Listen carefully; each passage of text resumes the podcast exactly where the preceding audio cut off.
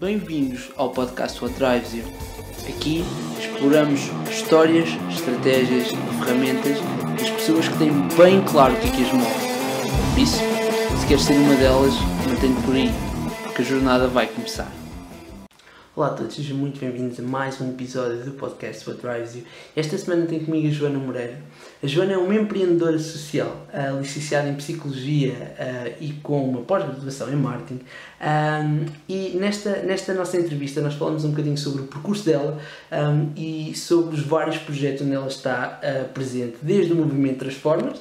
Nós já tivemos cá a Inês, a CEO do Movimento Transformers, que falou de uma mentora. Pois bem, aqui está a Joana, a mentora dela. Uh, falamos um bocadinho do percurso dela, da, experiência com o voluntariado. A Joana é uma grande defensora do voluntariado e falamos um bocadinho sobre a visão dela em relação ao voluntariado. Falamos também do percurso dela, dos valores, daquilo que ele levou a tomar certas decisões uh, profissionais e não só. Falamos também um bocadinho sobre os vários projetos onde ela esteve, inclusive é a IES, onde ainda está, que é uma escola de empreendedorismo social, que é também um dos tópicos que é explorado. O que é isto do empreendedorismo social? O que é isto do impacto?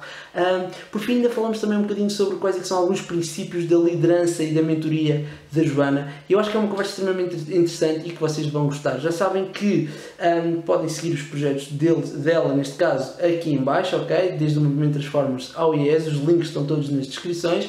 Um, além disso, agradecer aos nossos três patrocinadores, a Academia do Sim, uma empresa de formação e coaching que neste momento está a fazer formação para empresas dentro da área comportamental online, uh, ao Geração S+, um projeto que tem como objetivo estimular o estilo de vida saudável dos jovens e por fim ao Resves Cowork, um espaço de coworking incrível em Campos de Eurico que já abriu novamente, ok? Um último obrigado ao Zé Cigana pela música de entrada e de saída e um obrigado a vocês que estão desse lado. Já sabem que podem pôr gostos, subscrever tanto no Spotify como no YouTube. Estamos aqui para vos entregar as melhores pessoas com as melhores estratégias e sem mais demoras, a Joana Moreira. Vamos a isto. Olá a todos, sejam muito bem-vindos a mais um episódio do podcast You e hoje tenho comigo a Joana Moreira. Joana, muito obrigado uh, por teres aceito o meu, o meu convite. Um, e nós eu antes já fiz uma pequena introdução de, sobre ti com a tua biografia, para nós podermos saltar já para, para a conversa. E a, a, nossa primeira pergunta é sempre uma pergunta que não tem diretamente que ver com o percurso da pessoa ou com a razão principal pela qual eu a trago.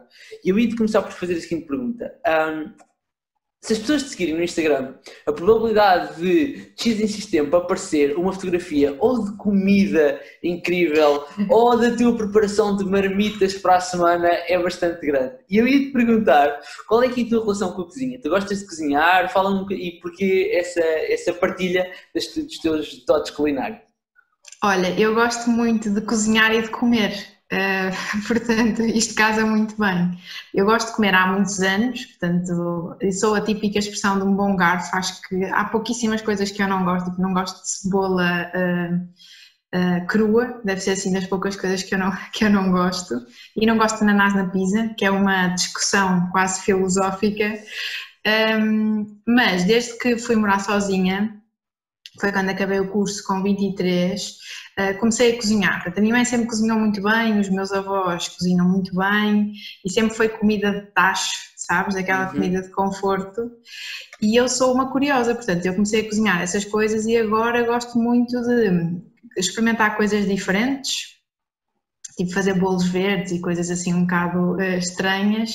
Sigo muitas contas de Instagram de de, ou de influências na área da comida ou de chefes de culinária, portanto, se tu fores ver as pessoas que eu sigo, é essencialmente isto. Okay. E, então, e então, pronto, vou cozinhando e vou partilhando as coisas, as coisas que vou fazendo. Ok, sim, tu tens, tu tens um, eu lembro-me que uh, na altura em que eu pensei em entrevistar, já foi há algum tempo, foi, e, e pensei logo, eu tenho que falar disso, foi uma vez que tu fizeste uma fotografia de um bolo que parecia relva, não sei se tu te lembras disso, pá, uh, que, e, e, tinha um aspecto delicioso, e eu pensei, tenho que, tenho que lhe perguntar o que é, que é isto. Era tipo um enrolado de salmão, só que a massa era feita com espinafres. Ah, então nem sequer era sobremesa. Fiquei com a ideia que aquilo era sobremesa, não sei não, porquê. Não, não, aquilo é, prato, aquilo é prato principal. É. Só que em vez de ser tipo um rolo de carne, uhum. era um rolo de salmão e a base era feita com, com espinafres. Com espinafres. Ok, sim. ok.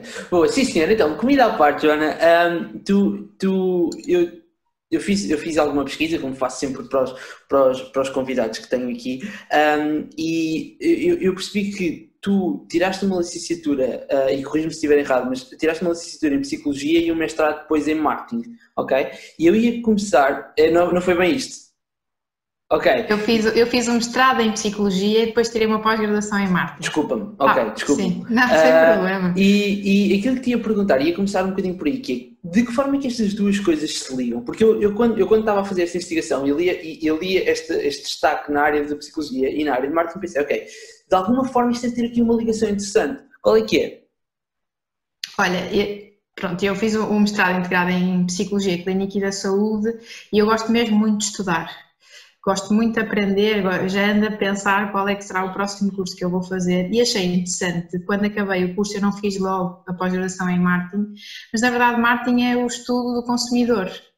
E sendo a psicologia o estudo do ser humano eu achei que ia ser muito interessante um, esta complementariedade, portanto eu tirei uma pós-graduação, na verdade não foi em marketing, foi em gestão de marketing um, de um ano gostei bastante, mas depois percebi que não queria focar a minha atividade em, em marketing. Portanto, foi interessante e acho que me deu uma mais-valia. Tipo, era tudo malta das tecnologias, eu era a única das ciências sociais e havia mais outra aluna, na verdade. E acho que foi interessante e que tu aprendes muito mais depressa, não é? Uhum. Porque já tens a base de psicologia um, que te dá uma abrangência grande de conhecimento do do ser humano e portanto na verdade foi por causa disso, é, eu gostava de, de, estudar outra coisa, fui perceber o que é que podia ser interessante de complementar à psicologia e portanto foi gestão de marketing, basicamente okay. foi isto. Ok, e imagina, tu, tu quando, aquilo que estavas a dizer, ou seja, tu já é, é um bocadinho o estudo do consumidor e o estudo do ser humano e tu consegues encontrar alguns pontos em comum e se sim, quais é que são? Entre o marketing e a psicologia? Sim. Consigo, imagina, nós todos somos seres sociais, não é? Portanto, uhum. nós vamos consumir as redes sociais, nós vamos seguir as pessoas com as quais mais nos identificamos, cada vez mais vamos seguir pessoas um, que têm mais seguidores ou que representam uma causa que nós também gostamos, uhum. seja a saúde, seja a área dos animais, a sustentabilidade, etc. Nós seguimos as pessoas que são quase os nossos pares, não é? Com, com as quais nos identificamos.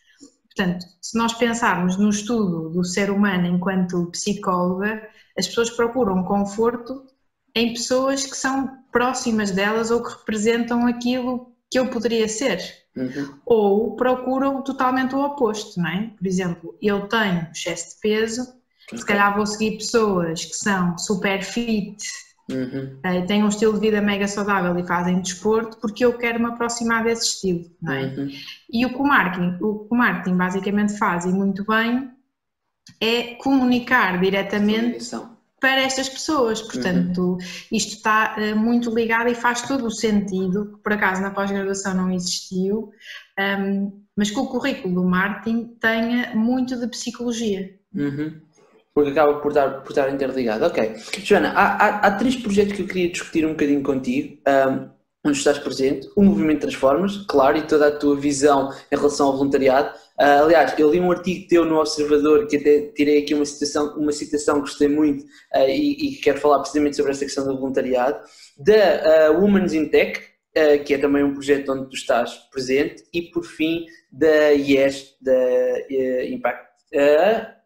Social Business Social Business, exatamente, Social Business School, desculpa. Uh, mas antes disso, antes de irmos aos três projetos, uh, eu ia te pedir que tu me descrevesse um bocadinho como é que foi o teu percurso de, de, escolar, ou seja, porque imagina, uma grande parte das pessoas que ouvem este podcast são jovens que estão no secundário ou na faculdade, uh, que são dois, são dois momentos que por vezes são conturbados. Eu ia, e normalmente eu sempre que os convidados do, do podcast descrevam um bocadinho como é que foi a sua experiência nestes dois meios. Ok, boa. Então, eu sou filha única, porque eu acho que isto contextualiza uh, muitas das coisas que vêm a seguir. Um, sou filha única e, e, morei quase a minha vida toda, até ir para a faculdade, um, em Vila Nova de Gaia, mas num contexto muito rural. Portanto, que basicamente não havia sequer transportes públicos para o centro da cidade. Então, eu estudei por ali e no secundário fui estudar para o Colégio Internato dos Carvalhos. Um, que não é um internato, na verdade, um, mas que é uma escola muito preocupada em quase formação profissional. Eu sempre fui boa aluna, eu adoro estudar, eu adoro aprender, eu sou aquela pessoa que não se cansa se estiver a estudar seis horas para um teste ou para um exame. Um, e os meus pais sempre me incutiram não a questão de eu ser uma boa aluna, mas de fazer sempre o meu melhor.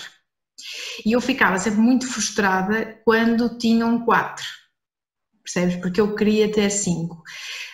E importa dizer que eu sou zero competitiva. Ok. Zero, tipo, se tu entras num jogo comigo, tu muito provavelmente vais ganhar, porque eu não me importo, sabes? Eu não, uhum. não ligo, não ligo à, à competição. Só que eu gosto de competir comigo, portanto, eu queria sempre tirar as melhores notas possíveis para mim. E eu lembro de às vezes chegar a casa a chorar porque tinha falhado uma pergunta do teste. Portanto, eu nunca tirei nenhuma negativa até chegar à faculdade. E, e a minha mãe me perguntava sempre: Ó oh, Joana, porquê que estás a, a, a chorar? Tu de, achas que deste o melhor de ti? Eu dizia: Eu dei, mas não foi o suficiente. E a minha mãe dizia-me sempre: Se tu deste o melhor de ti, tu tens de estar tranquila.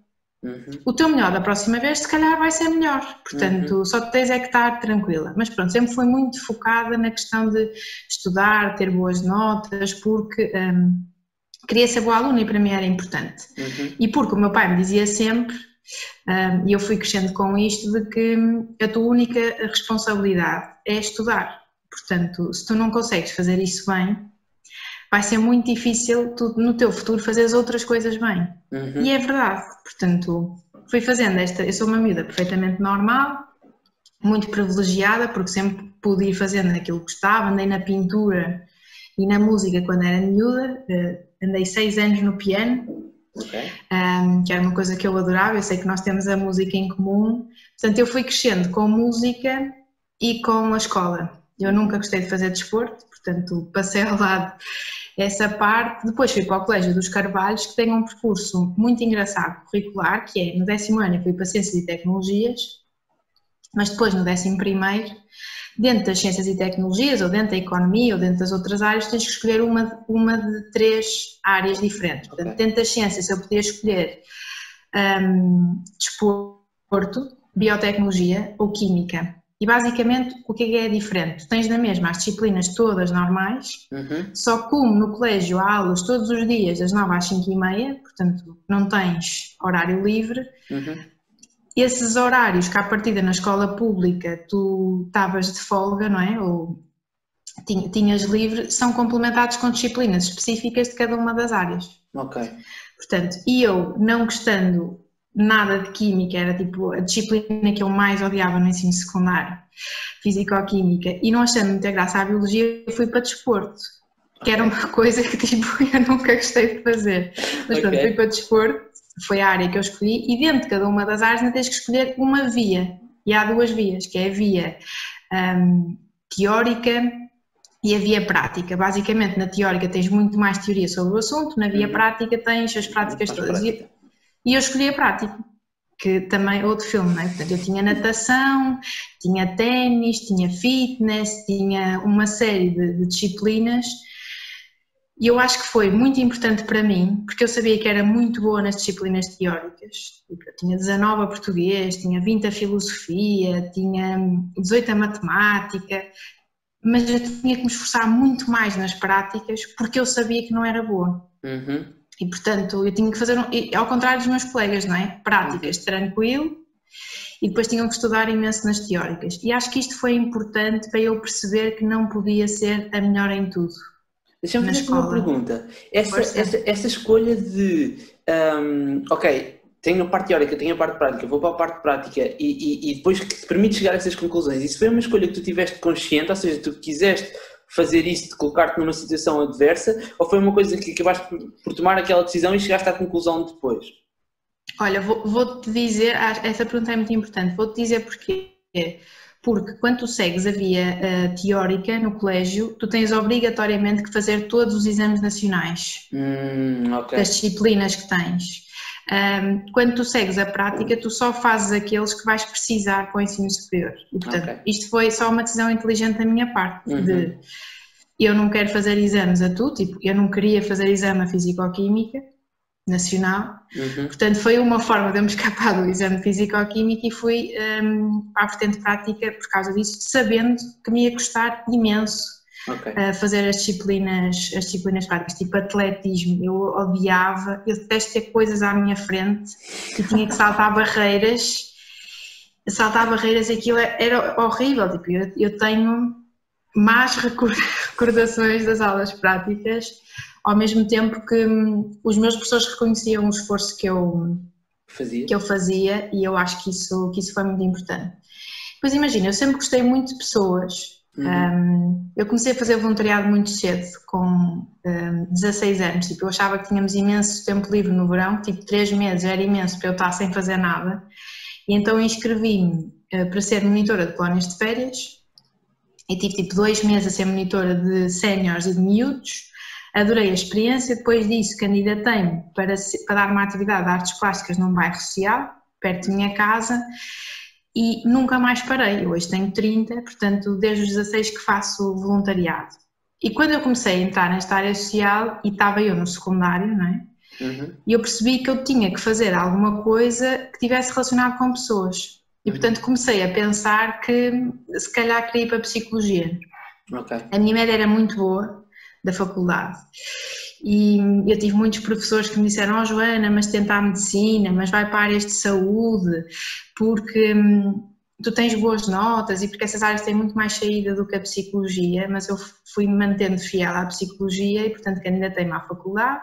Eu sabia que ia entrar, Uhum. um, fiz os exames que precisava, neste caso fiz, eu entrei com o exame de matemática e pronto, e depois fui para a Faculdade de Psicologia da Universidade do Porto.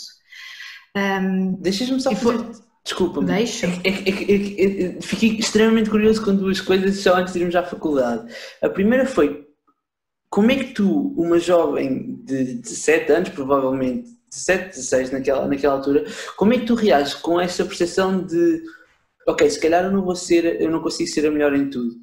Porque imagina, há- eu, eu sei que há jovens que eu conheço que, se, que no momento em que se apercebem disso, isso, isso- isso causa-lhes um impacto negativo do ponto de vista da confiança deles que os manda abaixo. Foi o teu caso? Conseguiste lidar isso, com isso de outra forma? Eu acho que causa, João, quando tu não tens uma coisa em que não continuas a ser o melhor, sabes? Eu sabia que era a melhor nas aulas teóricas Ok, e isso dava conforto.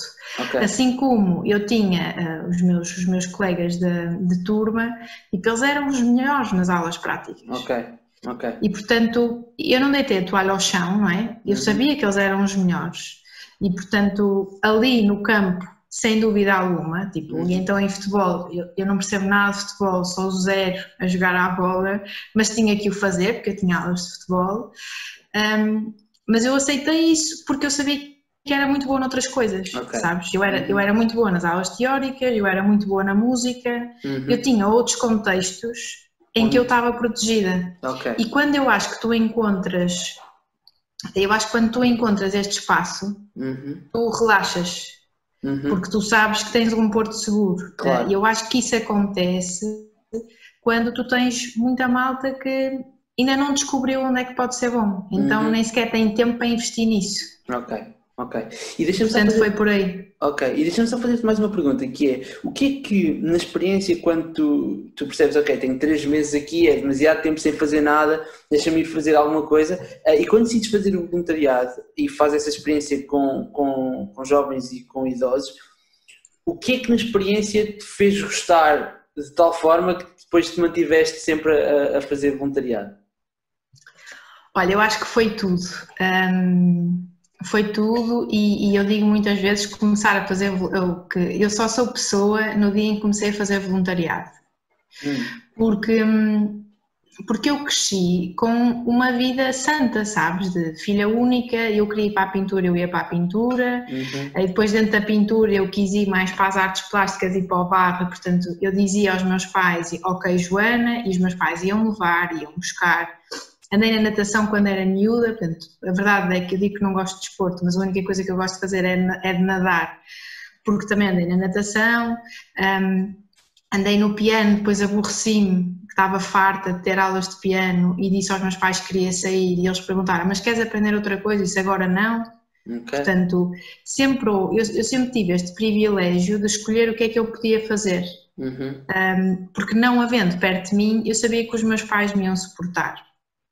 Uh, e depois dentro de casa sempre tive felizmente todas as coisas que eu queria, um, ou para brincar, ou para aprender, pronto, estas coisas todas. E portanto, andei na escola, andei no colégio, fui para o Colégio dos Carvalhos, eu pude escolher a escola para a qual uh, queria ir, uhum. uh, e no colégio entrava-se por notas, okay. portanto e quando comecei a fazer voluntariado, comecei a ter esta. A minha mãe sempre fez, que é engraçado, não é? A minha mãe é que me dizia: oh, Joana, se calhar podias procurar alguma coisa no verão. E eu pensei sobre isso e disse: depois realmente tanto tempo um, em que eu podia fazer uma data de coisas. Uhum.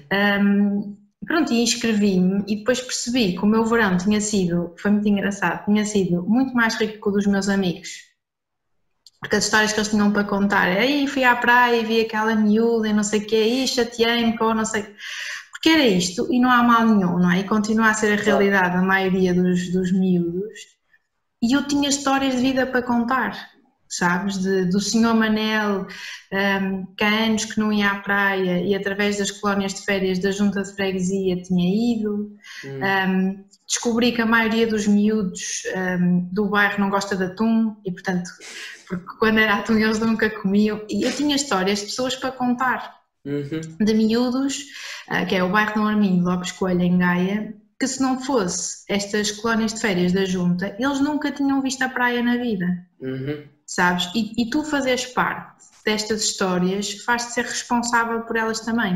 Uhum. E portanto, eu percebi que eu queria fazer aquilo o resto do ano. Mas há uma coisa que, que, eu ainda, que eu ainda não disse e que também foi muito importante. Eu era extremamente tímida. Eu sempre fui uma miúda extremamente tímida porque eu gostava de estudar, portanto eu estava no meio dos livros normalmente ou dos apontamentos. Okay. Uh, e depois o piano também é muito individual, portanto a questão da música não, é, não, não te faz interagir muito, uhum. a não uhum. ser que vás a concertos, etc. Uhum. Portanto eu era muito tímida. E eu quando comecei a fazer voluntariado, comecei a ter obrigatoriamente que falar com as pessoas. Uhum. Um, e então, em termos de desenvolvimento de competências sociais, foi tipo incrível. E no final dos dois meses, uh, e muito impulsionada pela minha mãe também, pronto, inscrevi-me como voluntária deste uhum. ATL que havia no bairro e uma vez por semana ia dar aulas de artes plásticas, sim. Okay. E depois comecei a, que é a magia disto tudo, que é, eu hoje ainda falo com os miúdos com os quais eu comecei a fazer voluntariado. e é maravilhoso, porque eles já são maiores do que eu, já estão na escola, uns eh, pelo contexto socioeconómico, não é uns, a maioria deles já têm filhos e eu não tenho, hum. Eh, porque ali no bairro não é, claro. o, percurso é aquele, e, pronto, e não há mal nenhum, e para eles era muito difícil perceberem como é que uma pessoa com a minha idade ainda não tinha filhos, um, porque metade do bairro era comunidade cigana e metade era não cigana, uhum. e eu nas minhas aulas tinha tudo, e portanto deu-me esta consciência uh, do mundo que é muito maior do que aquele que nós temos, sabes? Uhum. Um, e que nós vivemos. Portanto, fazer voluntariado salvou-me da vida de esta miúda é uma privilegiada porque andou na música e tem boas notas e foi para a faculdade.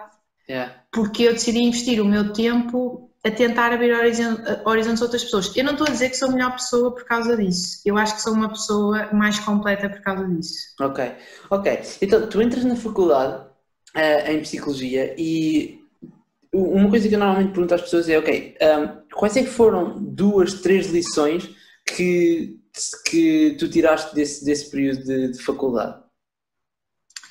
Olha, primeiro dizer-te, um, porque é uma parte menos positiva, mas importante, que entrar na faculdade foi horrível para mim, porque dois meses antes de entrar na faculdade, portanto, época de exames nacionais, uhum. os meus pais divorciaram-se um, e foi muito difícil, foi um episódio muito difícil, uhum. uh, porque não é, eu cresci com os meus pais e, portanto, claro. aquela era a minha realidade. Até eles divorciaram-se, a minha mãe saiu de casa, uh, que era a pessoa. Um, mais chegada uh, uhum. a mim, dos dois, e portanto eu tive que aprender a ser dona de casa, a ser bola de ping-pong, que é isto que os filhos de pais divorciados fazem, andam a saltar de um lado para o outro, entre pai que diz uh, coisas menos positivas da mãe e mãe que diz coisas menos positivas do pai, tu andas ali. Um, e depois eu sou extremamente pragmática e, portanto, eu falei com um e com outro em que eu disse: Eu estou super disponível para falar convosco sobre tudo, mas ao meu pai disse: Eu não permito que tu fales da minha mãe. E à minha mãe disse: Eu não permito que tu fales do meu pai, porque eu sou vossa filha. Uh, a minha mãe nunca me falhou como mãe, o meu pai nunca me falhou como pai. Sim, eles falharam enquanto casal, mas eu não tenho responsabilidade uh, sobre, isso. sobre isso. Mas pronto, foi um período muito difícil em que eu me refugiei na comida, então eu engordei tipo 15 quilos, um, sei lá, no espaço máximo de dois meses e eu entrei na faculdade assim. Okay. Portanto, eu entrei no curso que eu queria, na faculdade que eu queria, eu fui sozinha, portanto, os meus colegas foram quase todos para desporto um, do secundário e eu, eu fui para a faculdade sozinha, não é? Uhum. Descobrir um mundo novo, mas com a autoestima em baixo, sem suporte familiar e enorme. Eu era uma bola quando entrei na faculdade. Okay. Um, portanto, foi engraçado porque eu fui para a psicologia porque eu queria resolver os problemas dos outros, mas eu estava completamente destruída uhum. e foi giro porque uma das coisas, e respondendo à tua pergunta, Força. uma das maiores aprendizagens é que tu sozinho nunca vais resolver nada e o que me salvou desta, deste, deste, desta novela foi entrar na Tuna. Portanto, eu adorava música e continuo a adorar.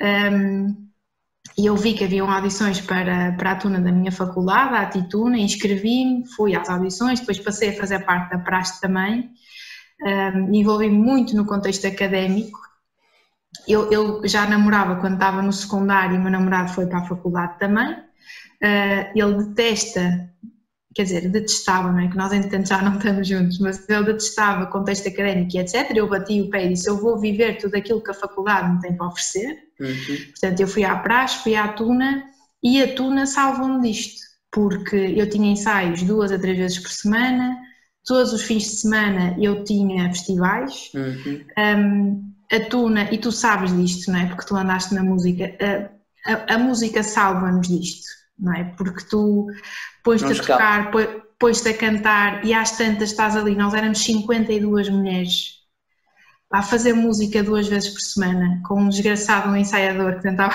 pôr ordem naquilo tudo. Um, e foi muito importante porque eu sabia que quando estava com a Tuna eu não tinha que chegar a casa mais cedo e ouvir os dramas do meu pai e da minha mãe, ou que aos fins de semana estava fora, adorava ter festivais fora, uhum. porque não tinha que vir para casa. Uhum. Isto pode não ser muito positivo, não é? Porque parecia que eu estava a fugir de alguma coisa, mas não, porque eu estava a fazer uma coisa que efetivamente gostava. Uhum. Portanto, eu diria que em termos de aprendizagens da faculdade foi nós estarmos envolvidos em contextos que nos fazem sentido e que às tantas nos podem salvar de muitas coisas. Portanto, uhum. eu continuei na Tuna, continuei a fazer voluntariado no bairro, mas envolvi-me também em projetos universitários de voluntariado.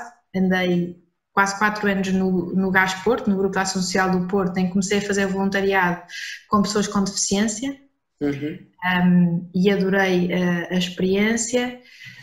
Depois fui-me envolvendo em tudo aquilo que a faculdade me dava, tipo, havia a semana de psicologia, eu inscrevia-me em todos os workshops e mais alguns, havia um festivais ou churrascos da faculdade, eu tentava ir, sendo que eu continuava a ser aquela pessoa super low profile, tipo, uhum.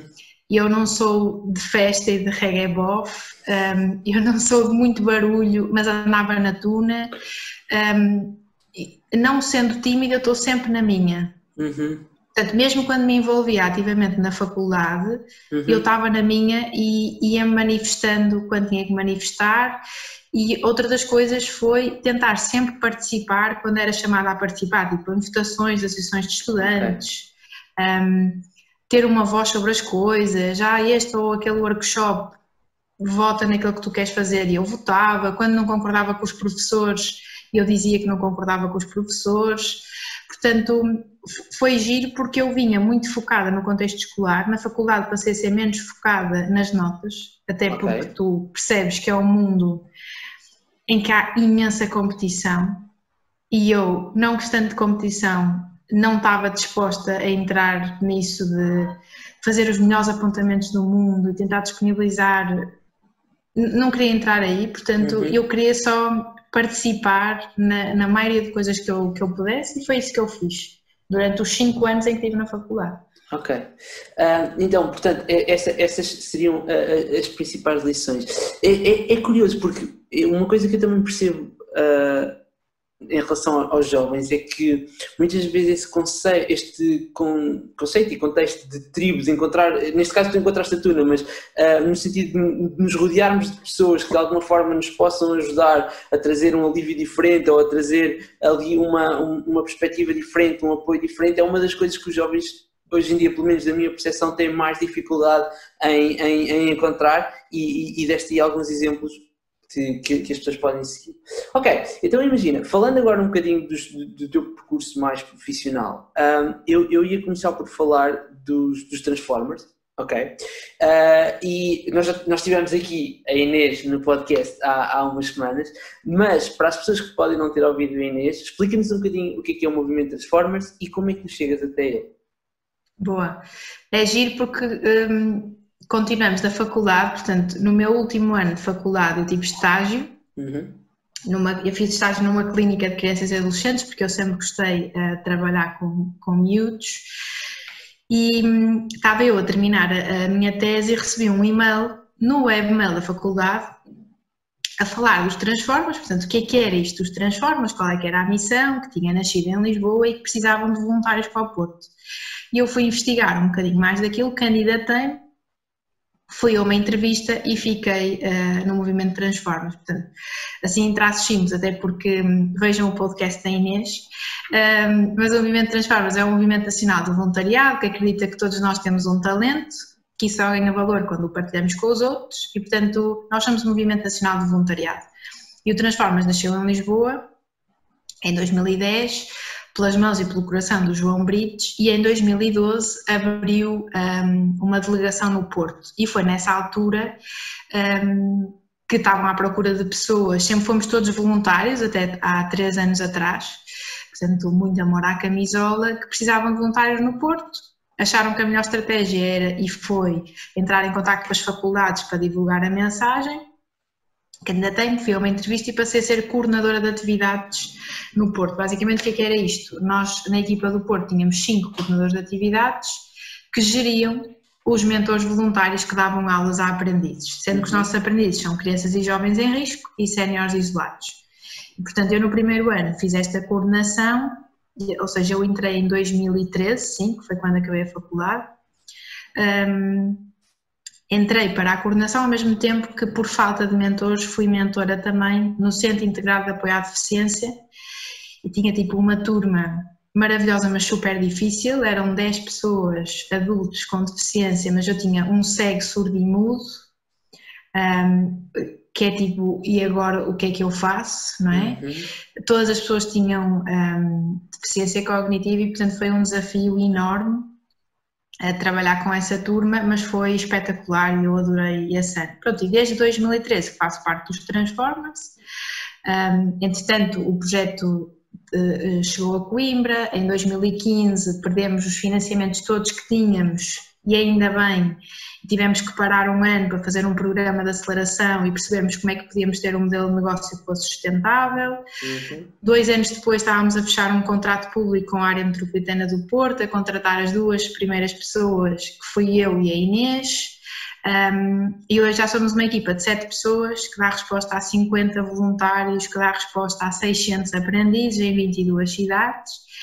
E se se me perguntarem do que é que tu tens mais orgulho, é de fazer parte deste crescimento todo um, e de ter, imagina, eu quando acabei a faculdade fui trabalhar para um projeto uh, de empreendedorismo social durante dois anos, do qual depois me despedi, porque eu queria agarrar a série nos Transformers e potenciar um modelo que fosse profissional e que hoje permitisse ter uma equipa remunerada um, a fazer o que estamos a fazer, sabes? Era isto que eu queria e, portanto, foram muitas, muitas horas de, de, formação e de investigação e de reuniões, porque eu tinha a certeza que o Transformas podia ser isto. Assim como eu tenho a certeza que daqui a três anos nós estamos em contexto internacional e estamos a fazer tipo, coisas que nenhuma outra organização de envolvimento comunitário fez. Eu tenho a certeza que este é o sítio.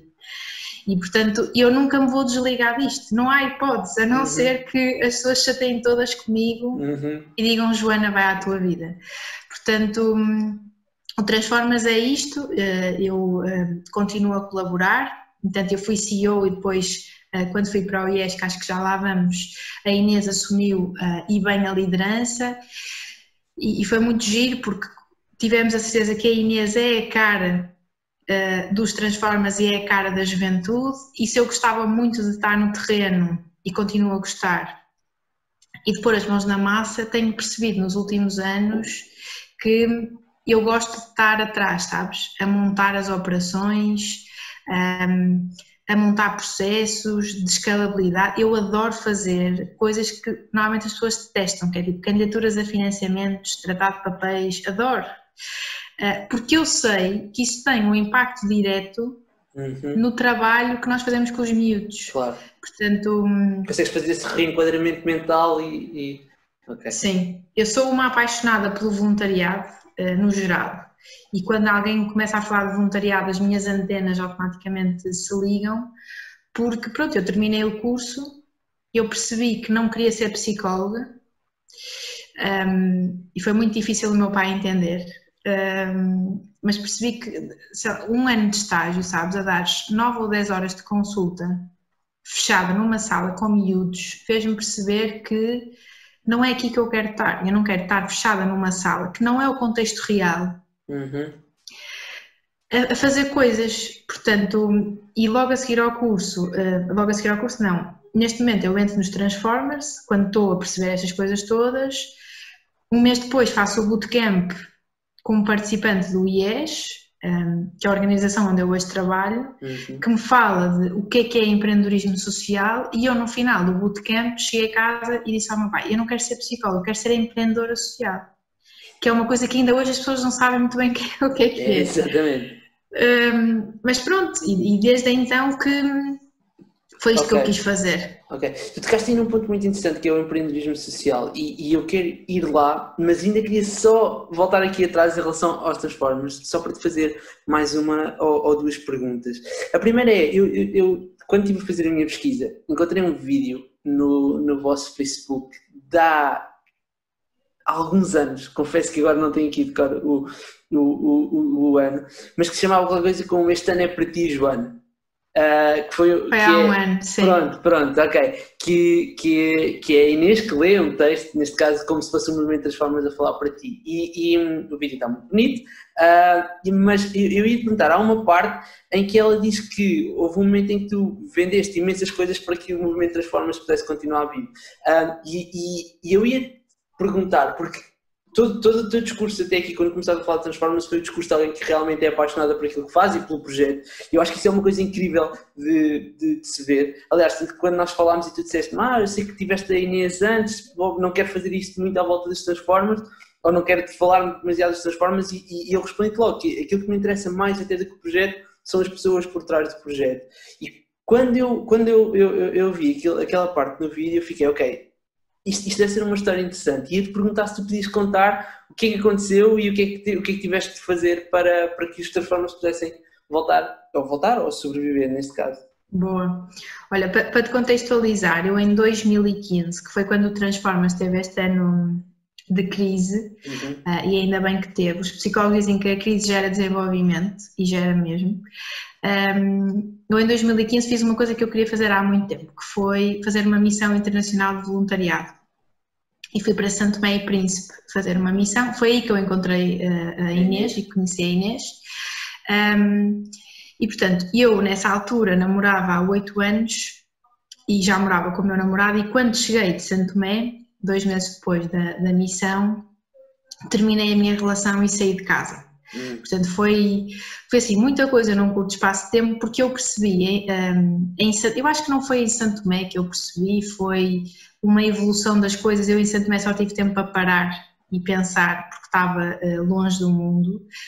Um, eu, eu, percebi que eu andava a gastar o meu tempo, se calhar, com pessoas e a fazer coisas que eu não queria uh, dedicar assim tanto tempo. E em uhum. Santo Tomé os miúdos são muito felizes com poucas coisas, com a simplicidade uhum. das coisas.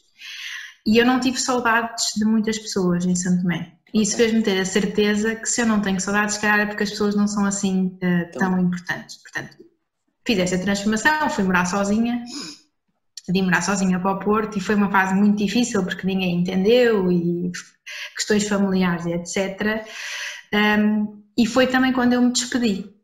Hum. Portanto, eu em três meses terminei uma relação de oito anos, saí de casa, fui morar sozinha e despedi-me. Belo coquetel. Eu, eu, não quero, sabes? Porque eu não gosto muito de, dos clichês, né? Largou tudo e foi, não sei o quê. Pá, existem essas pessoas, um, eu só senti que era o que eu tinha que fazer, eh, porque percebi também que o Transformas poderia fazer sentido em Santo e noutro sítio qualquer, e que apesar de eu gostar muito do meu trabalho, não estava tão alinhada no sítio onde eu estava a trabalhar. Uhum.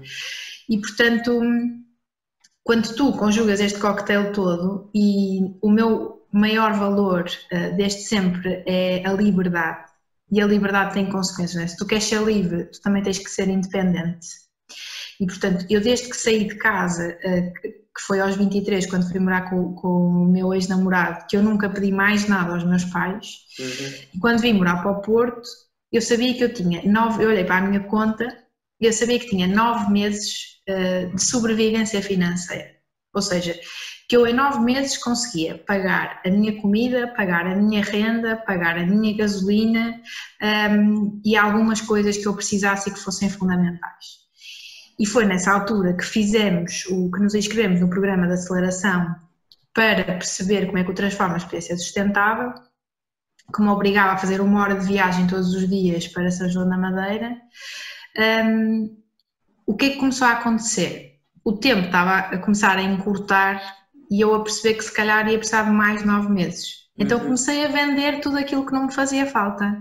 E Playstations, que tinha em casa, uh, jogos, uh, material ou equipamento esportivo que tinha e que não utilizava, porque eu sabia que isso ia, ia me dar mais meses uhum. de, de sobrevivência e, portanto, foi isso que eu fiz. Eu tinha a certeza absoluta um, que o caminho dos transformas era este e que só quando nós nos desprendêssemos de outras coisas e estivéssemos verdadeiramente focados é que nós íamos conseguir um, construir a casa uh, que temos hoje. E, e lembro perfeitamente que isto culminou tudo num, portanto, nós fizemos o programa de aceleração, correu muito bem, tínhamos um modelo um, muito bom, achávamos nós que era muito bom e tínhamos um, um pitch para fazer na Alfândega do Porto, no, no Congresso Anual da Área Metropolitana sobre Inovação Social e eu sabia, estava eu e a Inês, eu sabia que ele era o pitch da nossa vida. Portanto, nós tivemos quase dois meses a treinar um pitch de dois minutos eu sei o pitch de cor ainda hoje. Treinamos, treinamos, treinamos, porque nós sabíamos que naquele dia, um, das duas, uma, ou ficávamos uh, a trabalhar nos Transformas para sempre, ou íamos ter que procurar trabalho. Uhum. Certo? O pitch correu muito bem uh, e nós no final tivemos duas pessoas que, que vieram falar connosco. Um foi o Presidente da Área Metropolitana do Porto, que disse: Eu quero muito trabalhar convosco, vamos perceber como é que podemos funcionar em conjunto para reduzir o insucesso escolar. E eu, ok.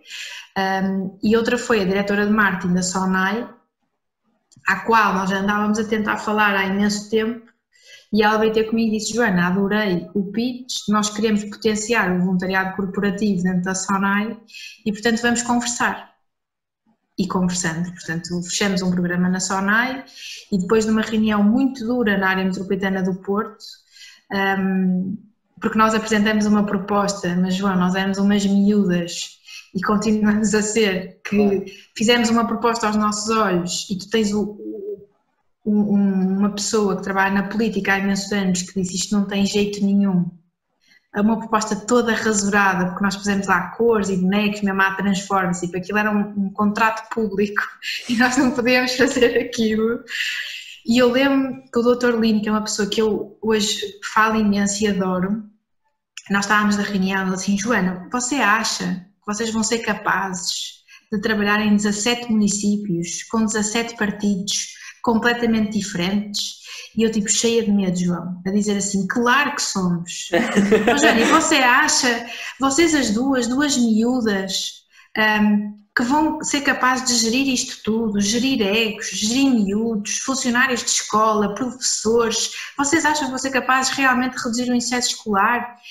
E eu, sim, eu tenho a certeza que nós vamos ser. E eu não sabia, sabes? Eu não, eu não sabia. Nós, nós estávamos em cinco cidades. A nossa realidade era um grupo de voluntários incrível que estava em cinco cidades a fazer umas coisas fixe. Yeah.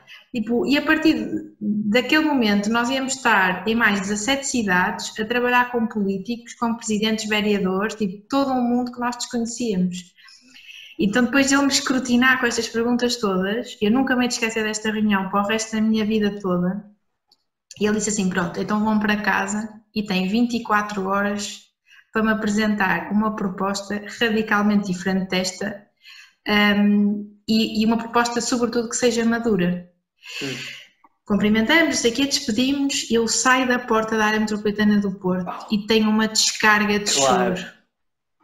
Ui, mas tipo uma coisa, e a Inês, oh Joana, mas estás bem? E eu disse, eu não sei se nós vamos ser capazes. Eu disse aquilo, mas eu não tenho a certeza. Chorei, chorei, chorei, chorei.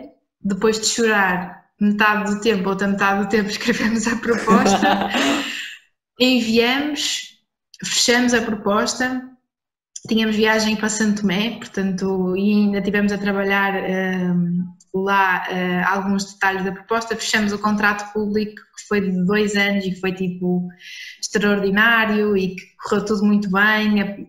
É assim, não correu tudo muito bem, houve coisas que correram menos bem, uhum. aprendemos imenso. Hoje acho que adoro trabalhar uh, no setor, ou neste setor político porque aprendi a gostar disto e a saber como é que fala e quando é que fala e como apresenta e etc. E graças muito ao Dr. Lin e à Susana da ANP. Portanto, foi um tiro no escuro. Eu tinha muita certeza dos Transformers, eh, tinha muita certeza que nós éramos capazes das coisas todas que, que fomos fazendo, mas às tantas tu sabes que dependes dos outros para que isto corra bem, não é? E portanto, correu bem. Que fixe. E valeu a pena vender coisas que não faziam sentido e valeu essas coisas todas. E, e as descargas de choro também valeram claro. muito a pena. Claro. Uh, ainda só antes de seguirmos para o, para o, empreendedorismo social, eu queria só então uh, ver aqui uma frase que tu tens um, no, no teu artigo do Observador, em que tu dizes que o voluntariado tem, tem de ser sério um, e tem de prever para cada organização que os direitos e deveres dos seus voluntários sejam comunicados e transparentes. Aquilo que eu gostei mais nesta, no teu artigo todo foi esta pequena frase, que é o voluntariado tem de ser sério. Um, e, e, eu ia-te perguntar um bocadinho, eu, eu acho que percebo o que é que tu queres dizer com isto, mas ia-te pedir para tu comentares esta frase. Ok. Imagina, eu já fiz muitos tipos de voluntariado e, e eu digo muitas vezes que sou uma ativista pelo voluntariado. E tem que ser sério porque a lei do voluntariado é obsoleta. Portanto, já não está adequada. Mas se nós tivermos em conta a lei, eu tenho a certeza que 90% das organizações que trabalham com voluntários fechavam. Porquê? Porque a maioria delas não providencia uma regra básica, que é um seguro de voluntariado para as pessoas que trabalham nas organizações.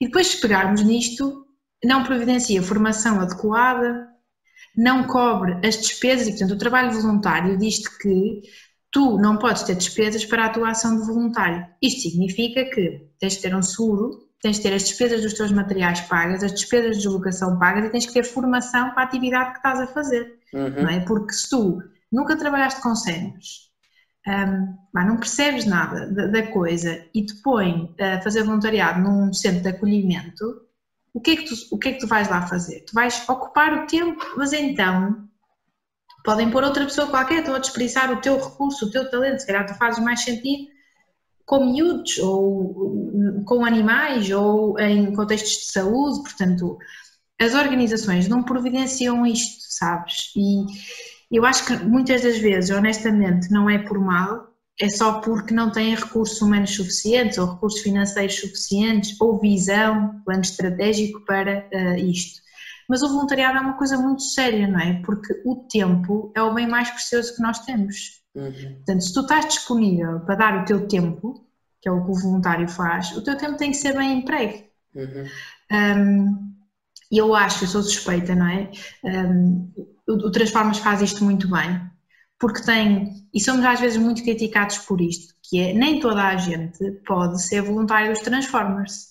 Porque tu inscreves-te online, fazes uma entrevista, há um processo de recrutamento e só se tu tiveres um fit com os valores dos Transformers é que tu fazes parte da tribo, como tu bem disseste, não é? Um, isto passa a ser uma tribo, as pessoas passam a ser amigas umas das outras. Um, e é ok tu não tens perfil para os Transformers e se calhar tens perfil para um IPO, não é? Ou tens perfil para trabalhar numa associação de animais. Uhum. Agora, se tu não fazes este recrutamento ou esta triagem muito bem, tu vais ter desistências durante o ano. E como Claro. transforma, nós não temos desistências e às vezes perguntam, ah, mas como é que vocês, que é um voluntariado contínuo, portanto as pessoas assumem o compromisso de setembro a junho, são nove meses, Uhum. se o recrutamento não é muito bem feito, Claro. Tu vais perder voluntários. E nós não perdemos voluntários, porque recrutamos bem, damos formação contínua ao longo do tempo. Há um- toda uma série de incentivos, tipo formações online para a malta, meetings, ah, em que eles se encontram, passam a ser amigos e passam a querer fazer parte desta rede. Uhum. É, é- é uma coisa séria, porque se os mentores nos falham, nós vamos falhar com turmas de miúdos que já têm uma série de pessoas a falhar com eles Yeah.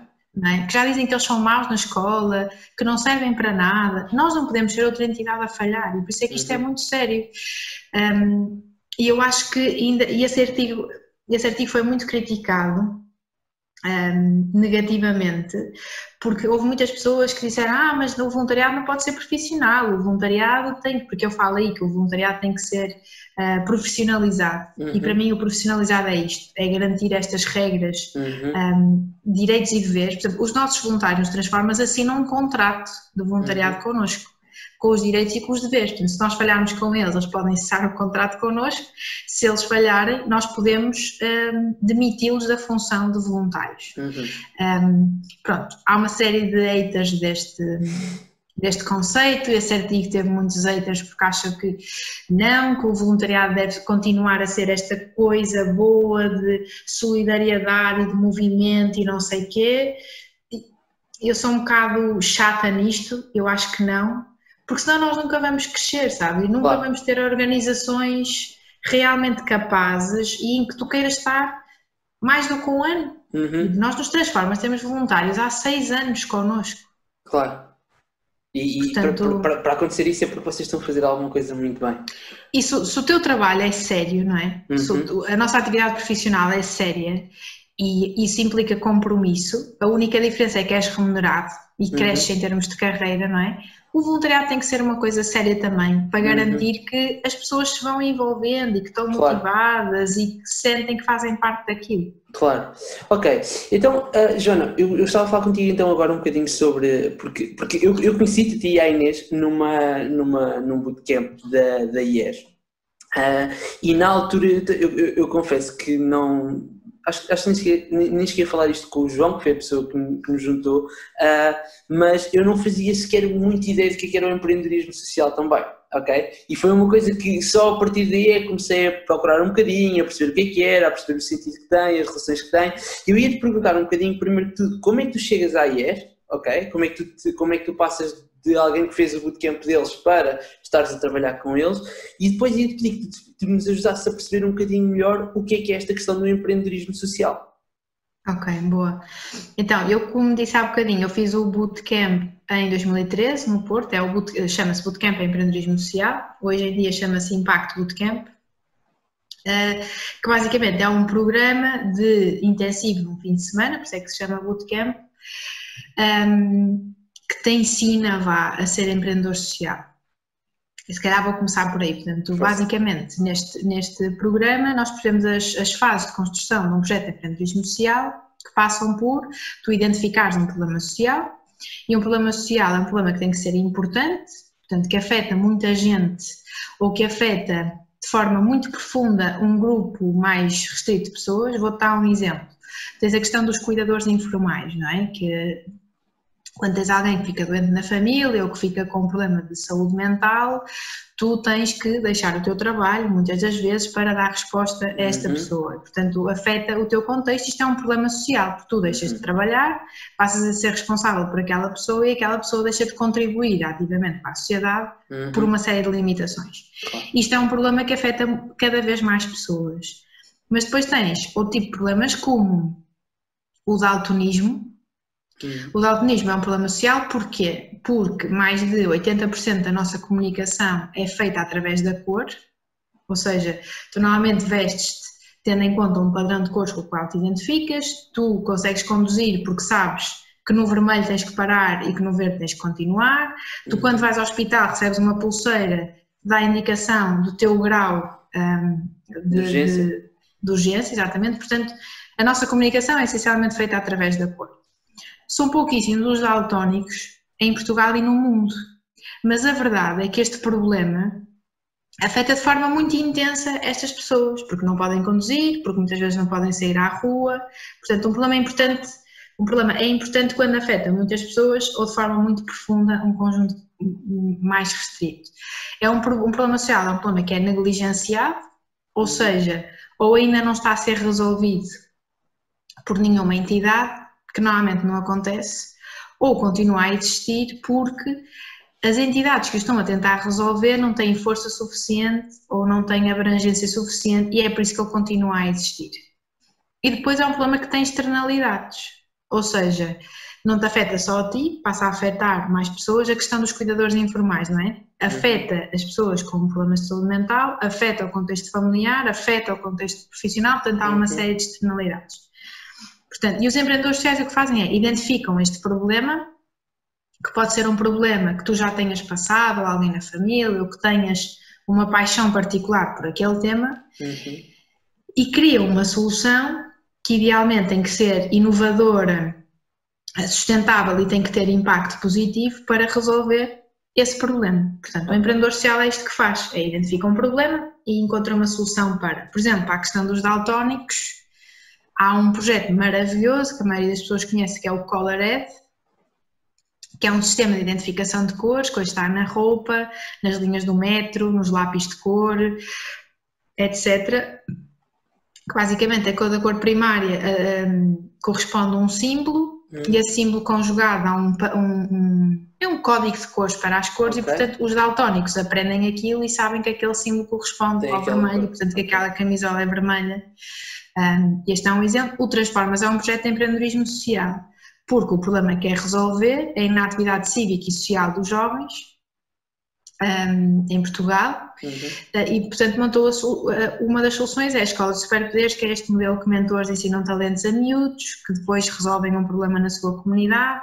Portanto, há uma série de projetos um, neste sentido. E eu percebi no bootcamp que não queria ser psicóloga, que queria dar resposta um, a problemas sociais, que queria criar um projeto. No bootcamp tu passas por uma série de etapas e termina num pitch em que apresentas este, esta tua ideia de negócio a um painel de júri que te dá feedback. O ambiente é maravilhoso, foste um enquanto testemunha inspirador. Portanto, o ambiente que se vive no bootcamp é muito intenso. Nós passamos de sexta-feira às quatro da tarde em que ninguém se conhece é domingo às seis da tarde em que a malta está toda a chorar porque está a ir embora, porque adorou a experiência e agora vamos uhum. todos mudar o mundo, porque vamos todos resolver os problemas.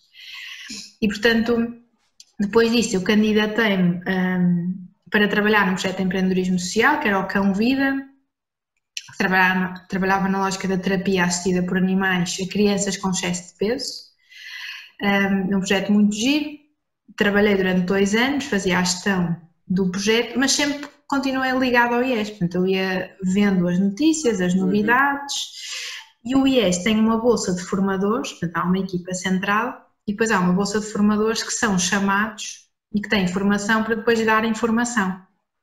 Portanto, os formadores dos bootcamps são pessoas um, que se inscreveram ou que foram sinalizadas e depois têm formação para um, dar a formação do IES. Portanto, eu há dois anos e meio o IES convidou-me para ser formadora, eu há dois anos e meio que faço programas de empreendedorismo e tendo experiência do terreno é muito mais fácil, né? tu consegues dar exemplos. Uhum.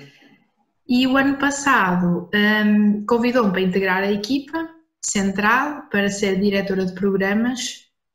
Portanto, basicamente, no, nos últimos meses, o que eu tenho tentado fazer, para além de gerir projetos de definição de políticas públicas e de avaliação de impacto, é pensar em novos programas para o IES, de capacitação sempre nesta área do impacto social. Uhum.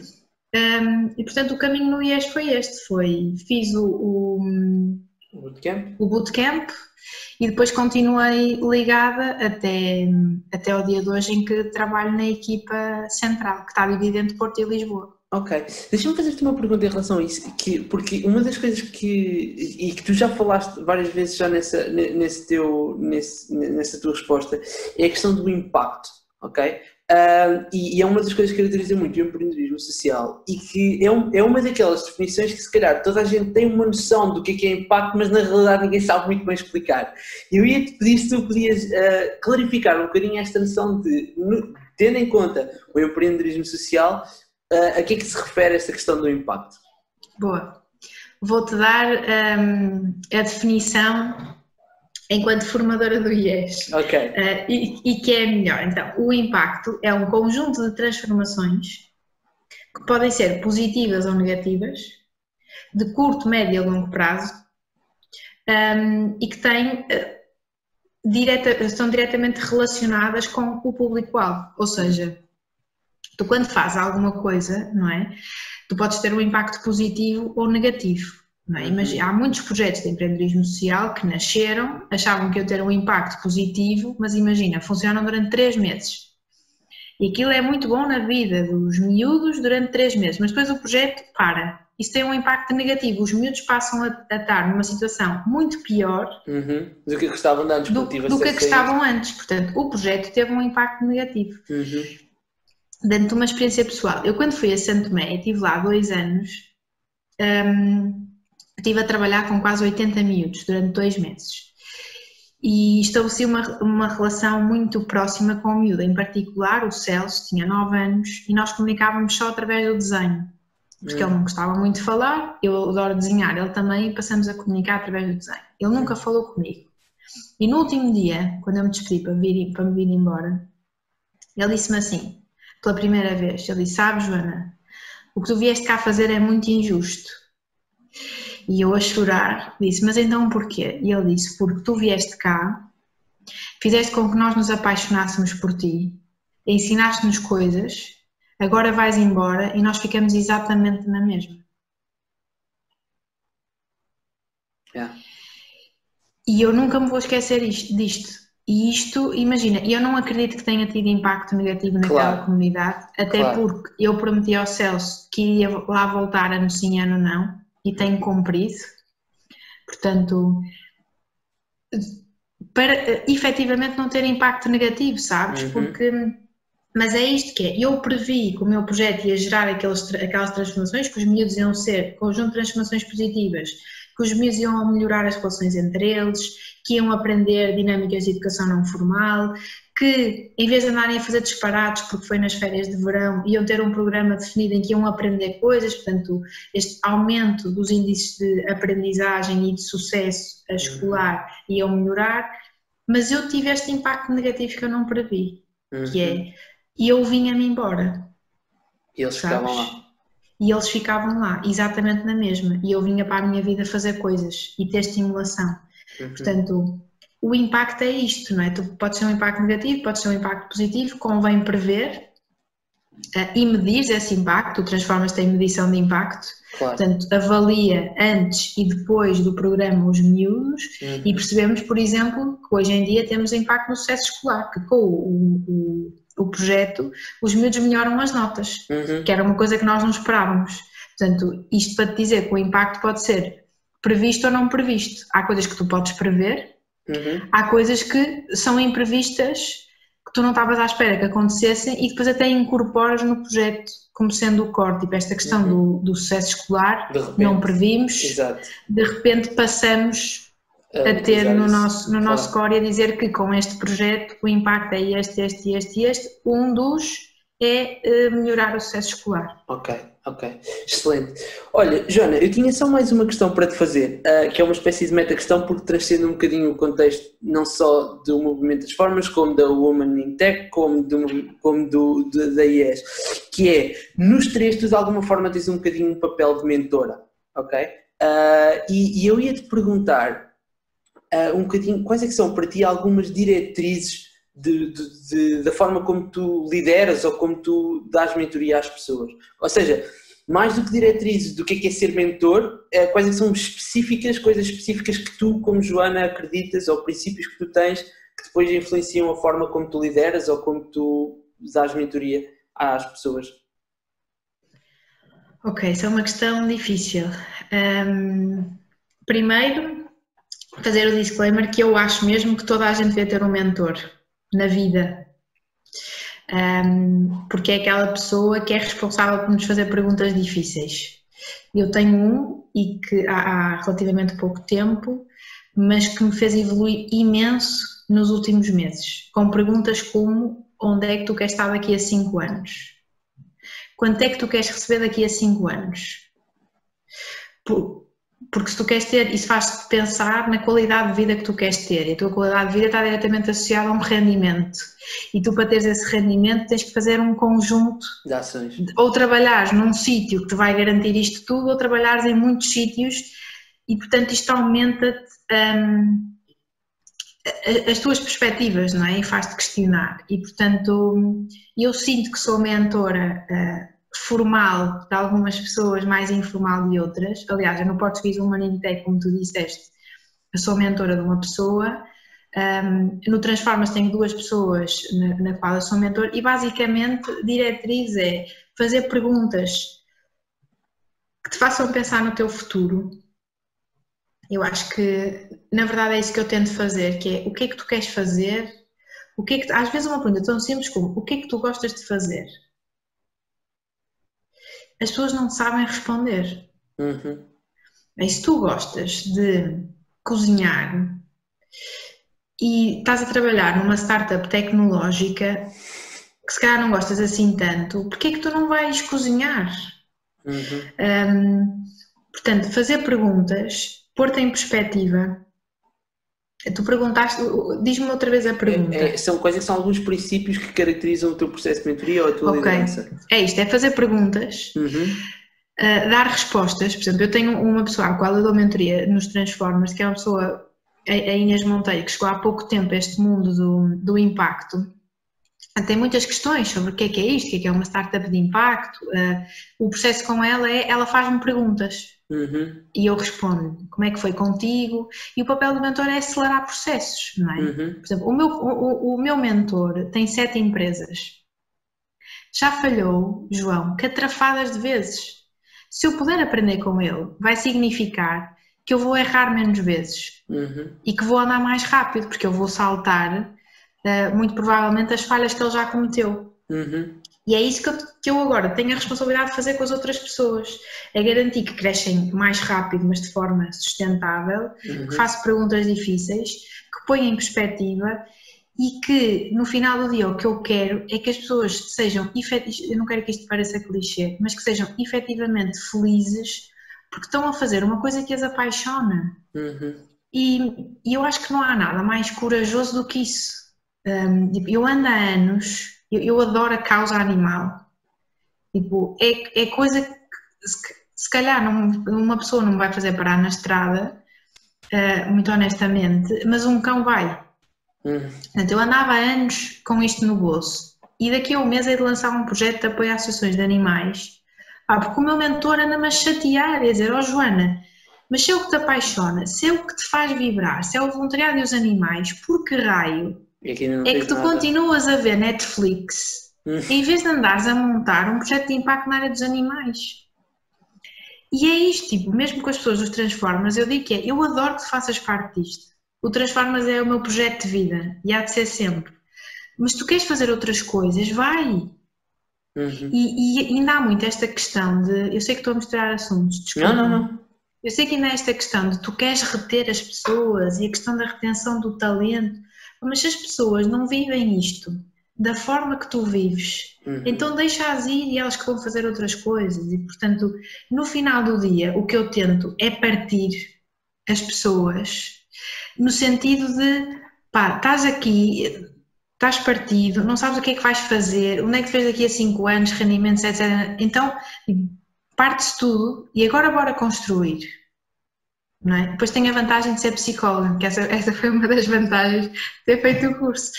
É, então agora vamos construir. Onde é que tu queres estar? O que é que tu queres fazer? O que é que Uhum. te salta? O que é que te faz saltar o coração? Tu acordas de manhã a pensar no quê? Não é? Em que problema? É, é na saúde mental? Pá, então se calhar não faz sentido estar nos Transformers, porque nós não damos resposta a este problema. Há uma série de organizações, depois é abrir portas Claro.